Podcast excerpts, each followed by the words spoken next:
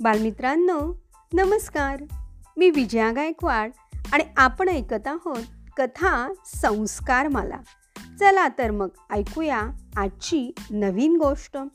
गोष्टीचं नाव आहे अति लोभ.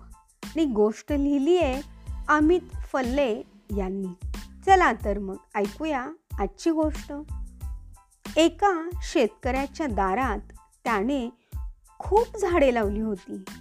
अंगणात काही फळांची आणि काही फुलांचीही झाडे होती. त्यामध्येच होते एक सीताफळाचे मोठे झाड.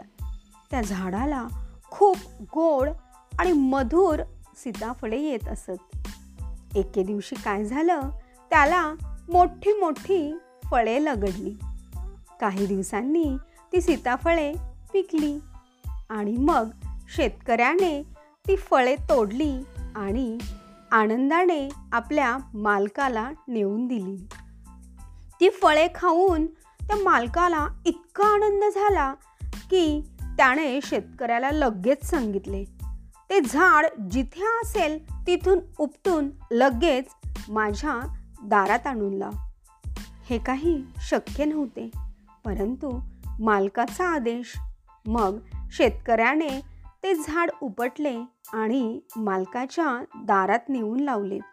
मात्र थोड्याच दिवसात ते झाड अगदी वाळून गेले आणि त्याला काही गोड आणि मधुर फळे आलीच नाहीत.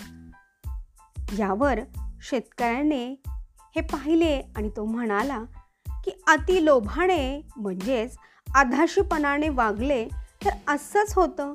हे झाड जर माझ्या दारात राहिलं असतं तर मला आणि मालकांना दोघांनाही फळे खायला मिळाली असती.